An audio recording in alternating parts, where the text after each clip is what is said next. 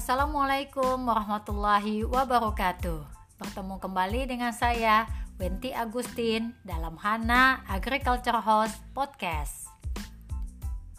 Sobat HANA, masih dalam suasana bulan Syawal, HANA Agriculture Host Podcast mengucapkan minal aidin wal faizin, mohon maaf lahir dan batin.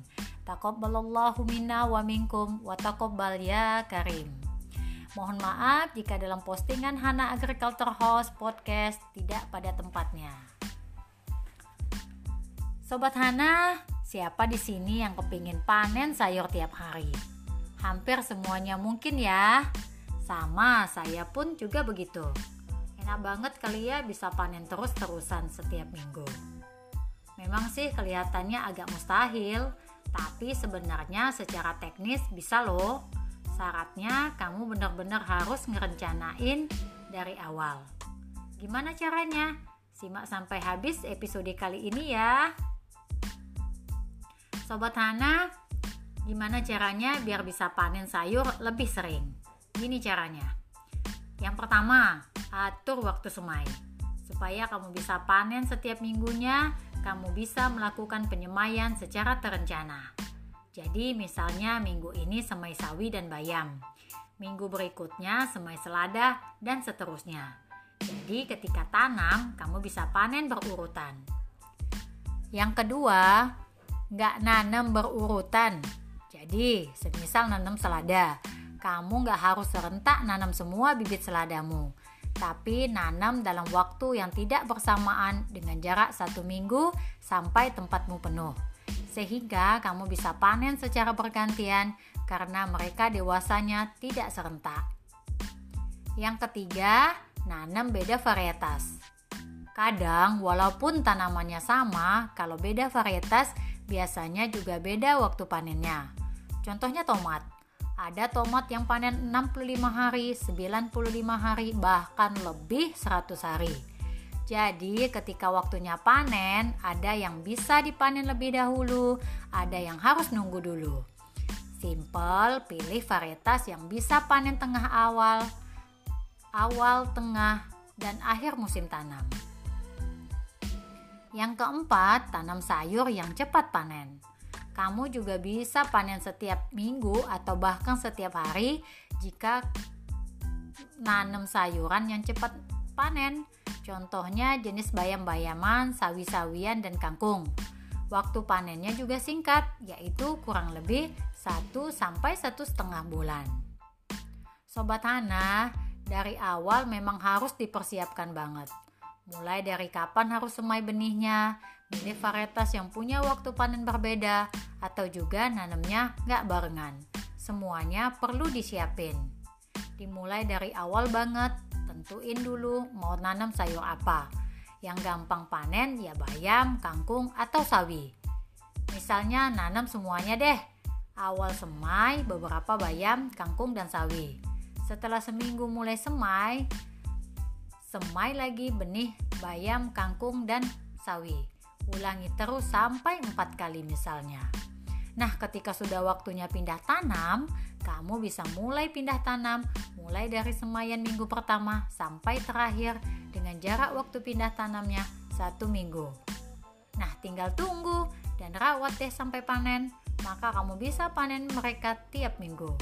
Selamat mencoba, semoga bermanfaat. Wassalamualaikum warahmatullahi wabarakatuh.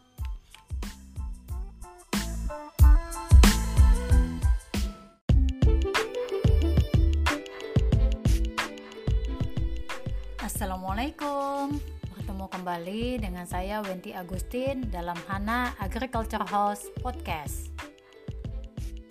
Sobat HANA, mungkin ketika baru belajar berkebun maunya tanam yang gampang-gampang dulu, seperti kangkung, sawi, bayam, dan sebagainya.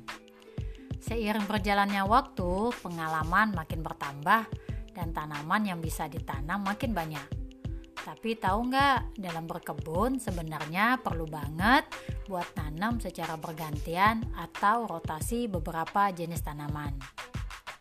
Kenapa harus bergantian? Ada banyak hal yang bisa dicapai ketika kamu menanam berbagai jenis tanaman daripada hanya monoton menanam satu jenis tanaman saja.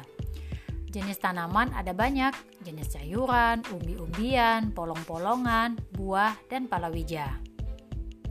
Nah, nggak perlu basa-basi lagi. Yuk simak sampai habis keuntungan kamu kenapa harus melakukan yang namanya rotasi tanaman ini. Sobat Hana, rotasi tanaman itu teknik berkebun dengan melakukan penanaman berbagai tanaman secara bergiliran di suatu lahan. Tujuan utamanya itu mengembalikan nutrisi nitrogen melalui tanaman polong-polongan. Jadi buat kamu yang lagi nanam di halaman rumah, rotasi tanaman ini cocok banget untuk diterapkan. Kenapa cocok? Yang pertama, agar tidak bosan. Perkebun itu kadang bikin bosan kalau yang ditanam itu-itu saja. Maka dengan kamu bergantian nanam tanaman yang lain, kamu bisa kembali bersemangat dalam berkebun karena setiap tanaman berbeda perlakuannya. Yang kedua, biar nggak kena hama. Rotasi itu bisa ngurangin populasi hama tanamanmu. Buat kamu yang kebunnya sering kena hama dan penyakit, dengan melakukan rotasi tanaman ini, kamu bisa memutus rantai siklus hama dan penyakit supaya nggak diem di kebunmu terus. Misalkan kamu lagi kena serangan hama ulat pas nanam sawi, tapi pas nan, pas kamu lagi nanam cabai atau nanam kacang panjang, hama sayur tadi bakalan pindah ke tempat lain karena makanannya udah nggak ada. Kalau yang nggak nanam langsung di tanah, misalnya di pot atau hidroponik, tetap perlu juga dong untuk memutus siklus hama dan penyakitnya. Sobat Hana, yang ketiga adalah kesuburan tanah. Rotasi tanaman itu juga bisa meningkatkan kesuburan tanah atau media tanam. Tiap tanaman itu ada yang rakus hara, ada juga yang menambahkan hara. Maka dari itu, kamu perlu melakukan rotasi tanaman biar tanahmu nggak kehabisan nutrisi. Selain itu, kalau kamu nanam nggak pakai pot, nanam langsung di tanah, rotasi tanaman perlu banget dilakukan untuk mengembalikan kesuburan tanahmu. Lakukan rotasi dengan menanam tanaman polong atau legum biar mengembalikan nitrogennya. Yang keempat, siklus pengembalian nitrogen. Jadi ketika kamu nanam tanaman umbi-umbian seperti wortel dan kentang, dia ini rakus akan nutrisi. Nah, biar nutrisinya balik lagi, kamu rotasi dengan nanam tanaman polongan seperti kacang panjang atau kedelai. Mereka akan mengembalikan nitrogen ke tanahmu dan kamu bisa nanam sayuran untuk selanjutnya. Yang terakhir, untuk memenuhi kebutuhanmu. Alat Alasan lain kenapa kamu harus rotasi tanaman, ya biar kamu dapat panenan sesuai yang kamu butuhkan. Kalau sepanjang tahun hanya nanam sawi terus misalnya, ntar pas nak butuh sayuran lain kamu harus beli dong. Padahal kalau nanam sendiri secara, secara bergantian bisa.